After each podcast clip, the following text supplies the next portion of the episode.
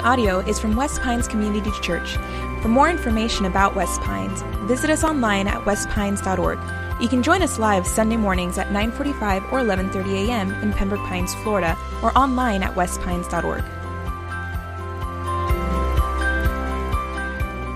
There's something about the Christmas season that makes us have this instinct to pull together, to come together. In fact, togetherness, going home for the holidays, or, or, are part of the songs that we sing. I'll be home for Christmas. We think about being home. We think about being with family, getting together. For some of you, maybe your whole family gets together. It's Christmas Eve, the night before Christmas, and you've got 47 cousins that all come together, and 13 aunts and uncles, and, and everyone's all together, and it's this big party. Maybe for some of you, it's Christmas morning and everyone goes to one house to, to open up presents. It's just there's something about Christmas that's there's a togetherness as a main theme of Christmas time. And I always think back to how that was a theme in the house that I grew up in. We always hosted, uh, my grandparents would always come into town. They'd come from down here to South Florida. They lived um, in Central Florida and they would drive down here. And there's always these traditions for each of the family members. Uh, my grandfather is his family's from Denmark. He's Danish, and that side of the family we have a Danish heritage. And there's one thing us proud Danes are known for. It's pastries. Okay, we're proud of our pastries, our Danishes, and there's a certain type of Danish that the Danish are especially proud of. Okay, it's not just like an Entenmann's uh, little pastry. Okay, there's a special kind of pastry that the Danish are very proud of. It's called kringle. And my grandfather, who grew up in a Danish community in uh, northern Wisconsin, we would actually, there's a Danish bakery, we would actually ship kringle in to our house every year, and it was, we always look forward to it. We still do it, even though my, my grandfather's passed away. We, we, would all, we still ship in Kringle from Wisconsin into, uh, into our home. And I remember every single year we would give it to my grandfather on Christmas Eve. It was selfish because we all wanted to eat some of it. And um, we'd give it to him on Christmas Eve, and every single Christmas Eve he would forget and he'd open up, and be like, wow, it's Kringle from Wisconsin. And every single year, it would play over and over. And we would have been disappointed if you remembered. Like every year, it was the surprise. And there's always little things. My sister, she was always, whether she was five or 25, she was always the first person up. She was trying to wake everybody up. Okay, it's like 5:45 in the morning. No one else wants to be up, but she's bouncing around the house, waking everyone up to open up presents. My grandparents would sit over there, and they were the ones that wanted to save the wrapping paper. Okay, do you have one of those in your house? That's the worst, okay? I'm just. They wanted to save the wrapping paper and they would open up. And if you're a little kid, it takes seven and a half minutes to open a present. You're like calculating, you're like, this is torture. They're taking so long. And they're folding the paper. And there's all these little traditions that you have. There's something about being together at Christmas time. But there's an interesting dynamic happening at the same time. Because we may have all people around us in our life, but there's also sometimes sneaking in under the surface. There can be elements of Christmas time, the holiday season, that even though there's people all around us, loneliness can creep in. We can have all of our family, all of our friends, our coworkers at Christmas parties, but there can be a subtle reminder of loneliness. It can be a loneliness of grief. It can be a loneliness of wondering if we're the only one that knows about the hurt we're feeling. It could be a loneliness of facing a crisis and feeling like we're on our own. It could be a loneliness of feeling rejection. It could be just a pure loneliness of not knowing who's in your corner. And sometimes what's so deceiving about it is we've got all the festivities, but yet that is sneaking in under the surface. I want to take a second this morning as we unpack this passage in the Bible and talk about how, in the midst of the weariness that is can, that can be our loneliness, how the story of Christmas, the story of the Son of God coming to earth, is truly a thrill of hope for us in the midst of loneliness. We're going to look at a passage in the book of Hebrews. If you would turn to the book of Hebrews, that's what we've been studying through this series. We're looking at the first couple verses of Hebrews, and here's why it is one of the most beautiful, rich descriptions of who Jesus is. In fact, the language in Hebrews, especially if you were to go to the original Greek, that the ancient Greek that it was written in, if you look at that, it is some of the most rich, most sophisticated language you can find in the entire New Testament. And it's got this lofty, glorious description of who Jesus is. And we're going to look at it and see how it plays itself out in the Christmas story. We're going to look at Hebrews. We're going to start in chapter 1, Hebrews 1. And let's start at verse 1. It says this Long ago, at many times, and in many ways, God spoke to our fathers by the prophets. But in these last days, He has spoken to us by His Son. All right, let's just get a little context of what's happening here in the book of Hebrews. It's called Hebrews because that's the audience of the book. The audience of the book is the nation of Israel, but it's also very instructive for all of us, but it's specifically written to the nation of Israel. And the author of Hebrews is saying, man, God has spoken to us. He's spoken to our fathers. He's spoken into us as a people. God has spoken to us. And it's making this powerful statement about God. It's saying that God didn't just wind up the universe. He didn't just create the universe, wind it up like a wind up toy, and let it go, and then just kind of wander off to do his own thing and let us figure things out. No, he, he is speaking to us. He's aware, he's in the moment with his universe, and he's wanting to speak into his universe specifically to us.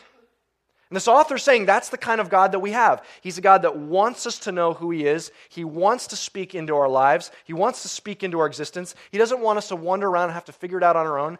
He's speaking into us. And so this author says God's spoken to us in a bunch of different ways. He's spoken to our fathers, He's spoken to the world through our country, our nation, our culture of Israel. And He's spoken through these specific people along the way, these prophets. He says he's done it in all different ways. He says sometimes these prophets, they would receive the law from God and it would set up the, the way that they would worship and the way that they would act, and God is speaking through those laws. He said some they were writing down the history and God was speaking through them as they would record the history of our nation and would speak through that. Others, he's saying he's speaking through, their, through our poets, he spoke through our songwriters. And sometimes he just spoke to these prophets where he'd say, just go say this to my people. And he'd give them the actual words to say. He said he's spoken all in all these different ways. And what's beautiful about, the, about this, the story of history is all of those times that God spoke to humanity through this people, this nation of Israel, was recorded down and God preserved it. And it's what we have now we call the Old Testament. And he says, man, God has spoken in all these different ways to humanity. But then he says this. Did you notice this part? But here lately, he spoke to us through his son. See, this is the first, generation of eyewitnesses that saw Jesus. And they're saying, and God spoke to us through his son. He's been speaking through all these prophets and now through this person of Jesus. So let's just pause for a second. Where is he going in this, in, in this whole description? He's going to describe who this person is, Jesus, that God spoke through. And you might actually be here this morning and you might be in a place where, you're like, actually, I'm wrestling with who Jesus is myself. I'm not really sure. You might go out to uh, anywhere in our culture and you might say, Who's Jesus? And you would probably, at very least, hear this He was a great rabbi, he was a great teacher. Someone might say, he, you know, he, he was a, a godly person. Someone might actually say he was a prophet. And if we stopped at this verse, it'd be a little bit unclear as to who this person is. But what the Bible declares about Jesus is absolutely astounding. And if you're kind of wrestling with who Jesus is, this is a great morning for you to be here because I want you to see clearly what the Bible says about Jesus so you can be wrestling with the claims about Jesus. Let's take a pause on, on Hebrews for a second. And I want to remind you of the Christmas story. Remember the Christmas story where um, Mary, she is a virgin, she's a young woman, she's engaged to be married. And um, it says that, that God, the Holy Spirit came on her. God created life in her womb. Remember, she's, she's a virgin, but she's pregnant. And remember, she goes to her fiance and she says, Hey, Joseph, the craziest thing happened I got to tell you about. So it turns out I'm pregnant. But don't worry, it was God who did it.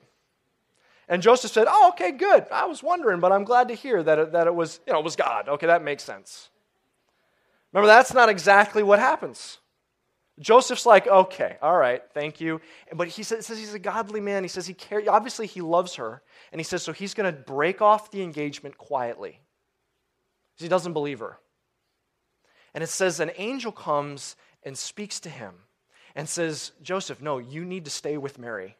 What she said is true. God came on her and created life in her. And then he, the angel quotes a prophecy that's hundreds of years old and reminds him, he says, Remember, hundreds of years ago in the Old Testament, remember, this is what was promised would happen. And he reads, or he quotes to Joseph this prophecy. It's in Matthew 1, verse 23. It says this Behold, the virgin shall conceive and bear a son, and they shall call his name Emmanuel. He says, Joseph, remember, this has been sitting around in the scripture for hundreds of years. I know you're shocked because it's happening to you, but this was promised because this Messiah that, that, that you've been waiting for, that, you're, that the world has been waiting for, he will be called. It's like he's saying, This is why this arrangement of God creating life inside a woman who's never slept with a man says this is why this is so important.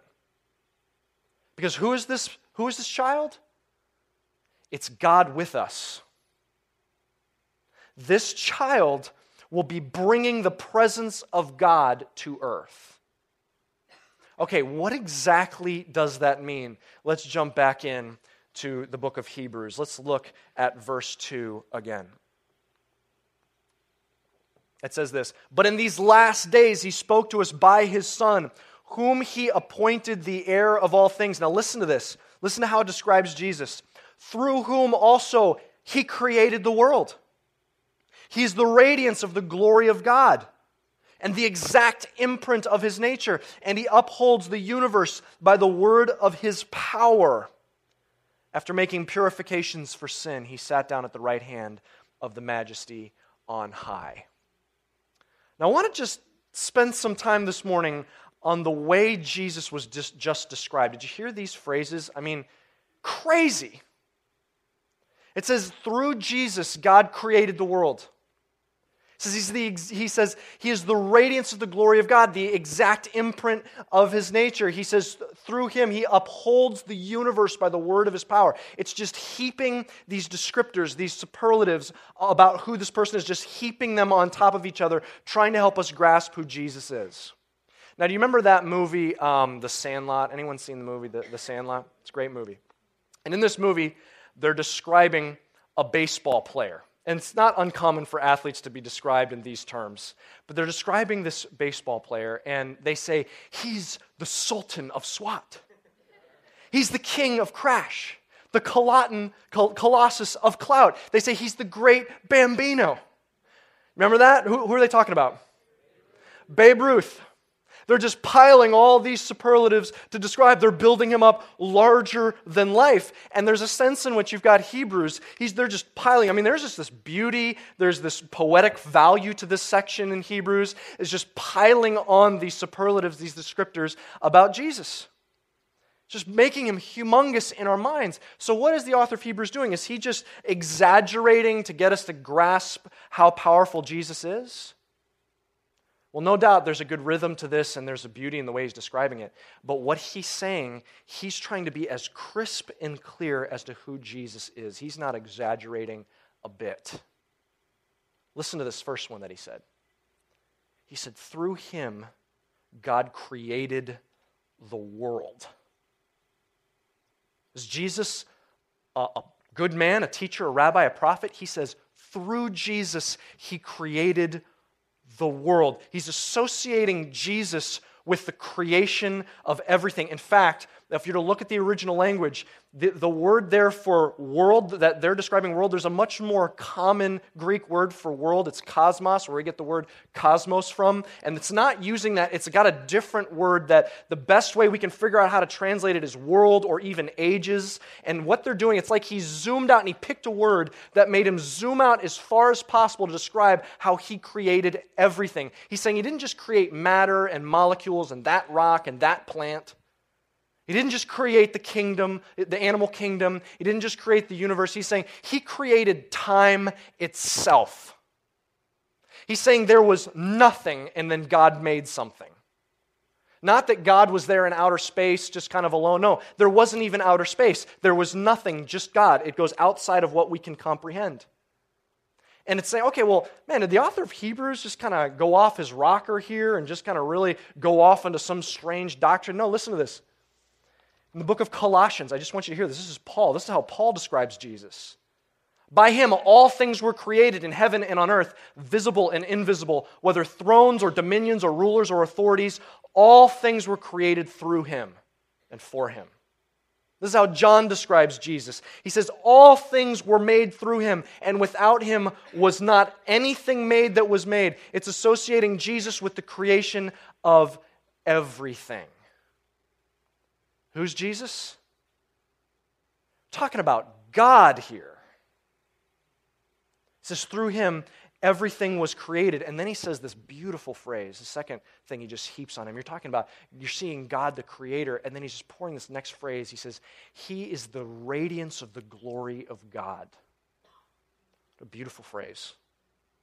What does he mean by the glory of God? Well, the way the Bible describes what it would be like to stand right before God it says that if you and I were to stand, if God was to appear and we were to stand before God, God said, No one can look on the face of God and live we would be so overwhelmed by the most powerful being in all the universe, the one that, it, that the universe is a small thing for him, an uncomplicated thing. We'd be so overwhelmed by his power, so overwhelmed and intimidated by his perfect holiness. The way it describes people who have been in the presence of God, even just in a vision, they feel like they're going to die. They throw themselves on the ground and feel like their molecules are about to burst apart.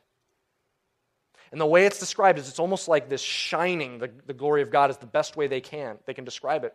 In fact, when Moses, who was in the presence of God, he didn't see the face of God, but he was in the presence of God when he got the Ten Commandments on Mount Sinai. They don't really depict this as much in the movies, but when he comes down the mountain, you know what the Bible describes? It says his face was so shining that they're saying, they're like, Moses, we can't even look at your face, which had to be comfortable for Moses to hear. We can't even look at your face, Moses.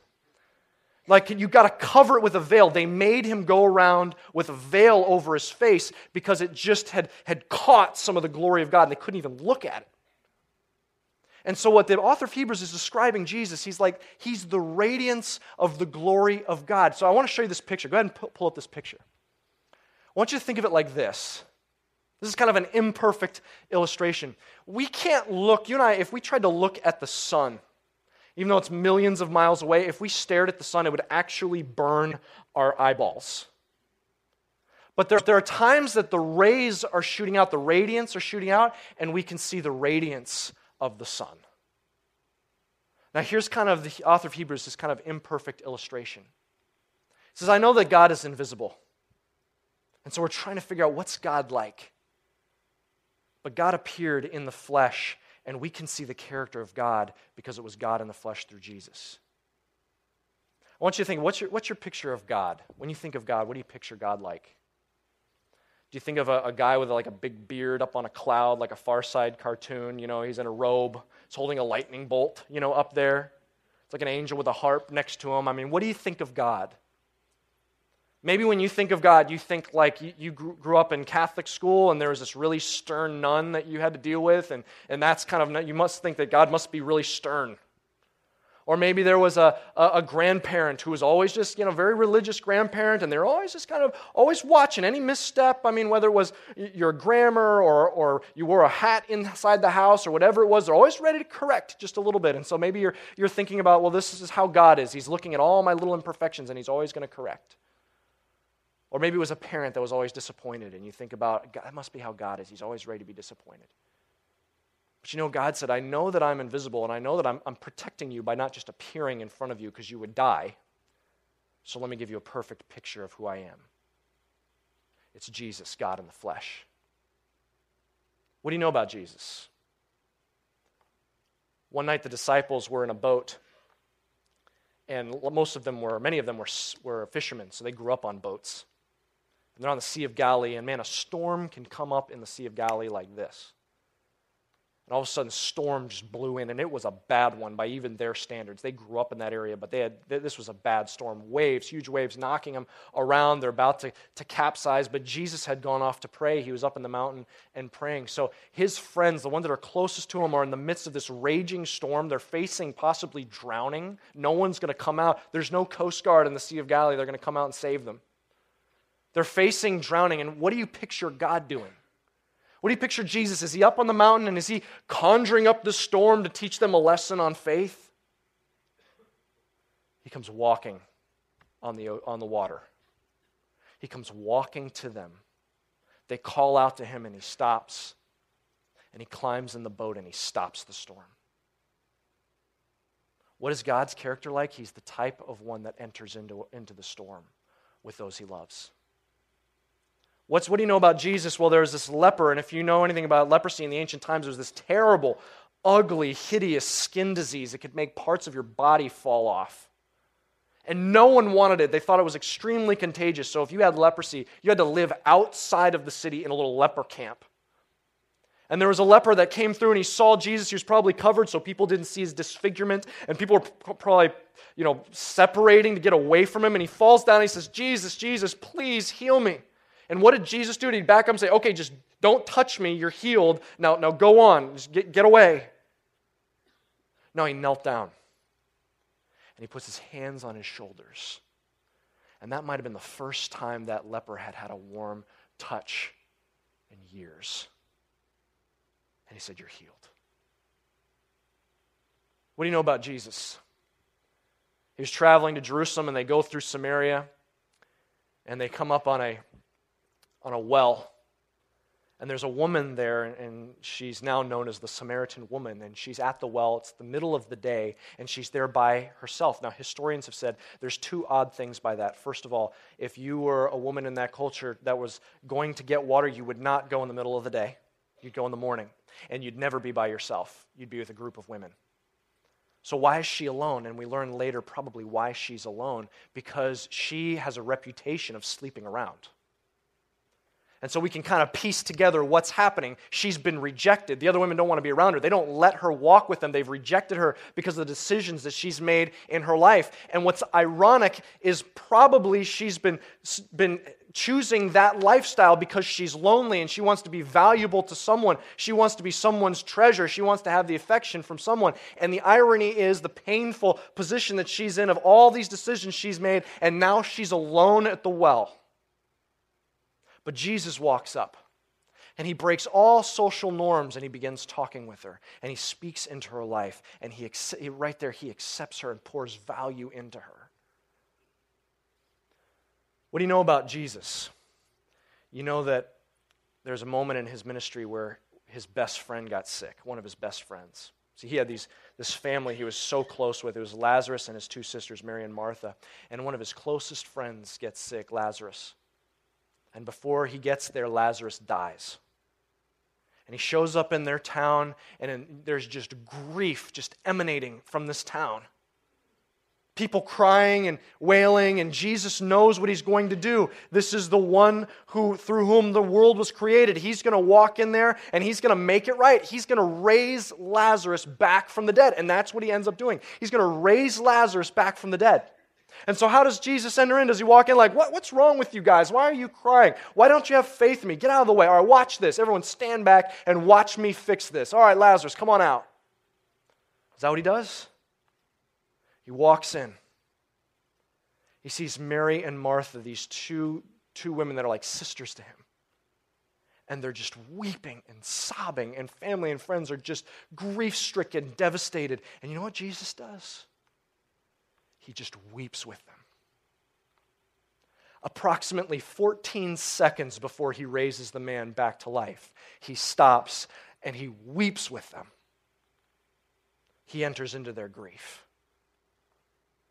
See, we, whatever your picture is about God, God's like, I know it's hard to get my character around. I know there's all these competing ideas. It's hard to get your mind around my character. But look at Jesus.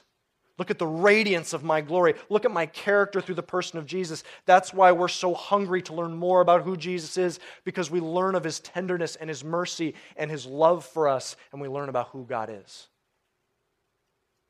Look at these other descriptors, descriptors about Jesus. He says he's the exact imprint of his nature. Do you know what that's saying? That's saying when, when God appeared in the flesh, God didn't become less God on this planet. We're not talking about like some kind of Greek mythology where it's like half man, half God. It's not some kind of like Hercules demigod. What we're talking about is he was fully God in the person of Jesus. He's fully man and fully God in a way our minds can't comprehend. I want you to look at this last thing because this is, might be the most astounding thing that it said. He's not only the creator God, he's not only visible God, he's not only fully God, but look at this last thing. He says, He upholds the universe by the word of his power. Do you know what that's saying about Jesus? He didn't just kind of put his God responsibilities on the shelf when he came down to earth. He didn't say, okay, Gabriel, I'm going to be down on earth for about 33 years. You're in charge. Okay, don't mess it up. Keep all the planets spinning. I got to go down, down to earth for a little bit, and I'll, be, I'll, I'll get back with you when I get back here. No, no, he is fully actively God. He is still actively God. He's keeping everything together, together. He's holding all molecules together. He's holding the universe together. He's holding planets in their orbit. He's making hearts continue to beat. He's actively God in the person of Jesus. And what's so amazing about God being with us is God restrained himself into this baby in a manger. My wife and I uh, have two kids. Our youngest, our son, is his name is Nehemiah, and he's seven months old. And I think having a baby is simultaneously one of the most fun things and one of the most difficult things at the same time. And it's because babies are 100% helpless. When you first have a baby, I mean, they can't even hold their head. So like you're holding this baby and you're trying to like make sure you can't just like, hey, you know, here's the baby. You know, you can't do that. You've got to hold their head up. They can't even pick up their head on their own. I mean, think about babies. They can't eat on their own. They, they can't even burp on their own. No belching. Uh, they don't have that ability yet. So you have to force them to burp. They can do nothing on their own. And so it's, man, it is exhausting and it is hard, but it's also one of the most fun things because you see every little detail that they're learning how to do. This past week, Nehemiah scrunched his nose on his own for the first time. We're like, it's a miracle. Get out the camera. He scrunched his nose, okay? You know, in 20 years, we're going to show this to all his friends, okay? Let's take a video of him scrunching his nose. I mean, all these little details that he learns how to do. Like when he was, uh, when he was first learning to hold on to things, you know, that babies have no control over their arms. So they're like flailing their arms around like this, you know? And then we'd put something in his, he wanted to, chew on something, so he put this little rattle in his hand, but he couldn't get it to his mouth. So he's hitting himself in the face. You know, he just can't even, can't even get it into his mouth. And just recently he learned how to get it into his mouth. I mean, it's a huge victory. You're watching each one of these little things. It's, it's, a beautiful thing because they're completely helpless. Now, I want you to think about something. What are we celebrating at this time of year? Sometimes we sing these sweet songs, you know, away in the manger, silent night. Oh, there's a little baby, you know, sleep in heavenly peace, little baby. And we think it's kind of this nice, sweet song about babies. Or about sweet baby Jesus. He must have been a cute little baby. Do you know what we're singing about? Do you know what makes this a holy night that we sing about? What makes this a holy infant? Is that he was Lord at his birth. Is that the one who's laying there and can't control his arms and moving them around is the one that's holding the universe together with the word of his power. The one who's making these cooing sounds because he can't yet formulate a word is the one who spoke the universe into existence. The one whose glorious beauty would overwhelm us to death is the one who just spit up all over himself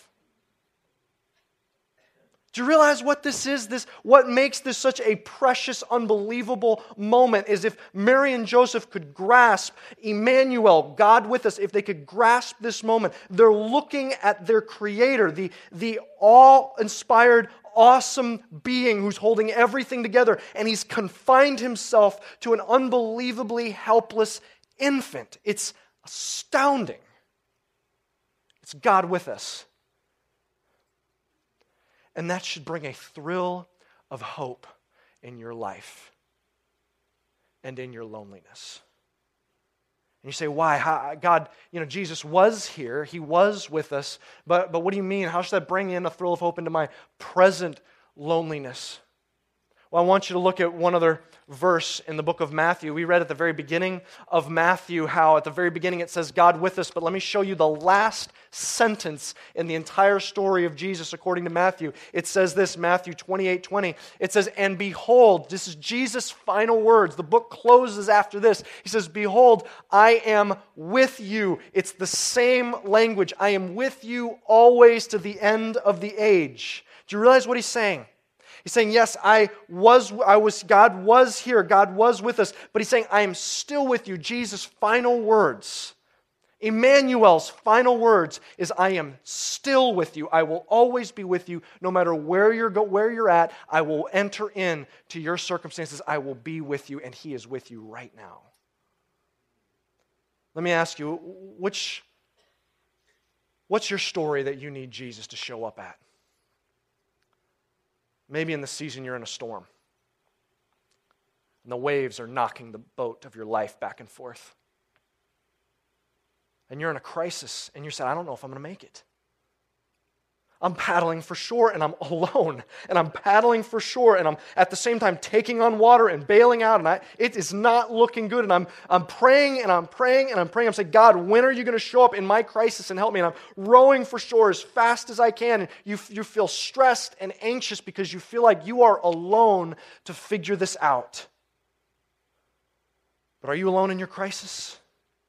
Do you know who Jesus is? He's the one that comes walking on the water and gets into the boat with you.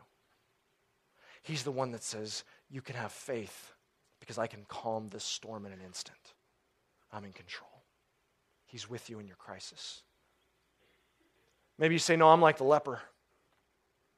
I'm like the leper this morning. I, have got something that, that is ailing me, something that is hurting me, something that's broken in me that is repellent to everyone else. No one else knows. I'm alone in my struggle. I'm alone in that health concern that I have that I can't even articulate my fear and I can't even articulate my struggle, and no one else understands. I've got this brokenness in my relationships that no one else can really grasp, and I just feel like I'm alone to suffer through this.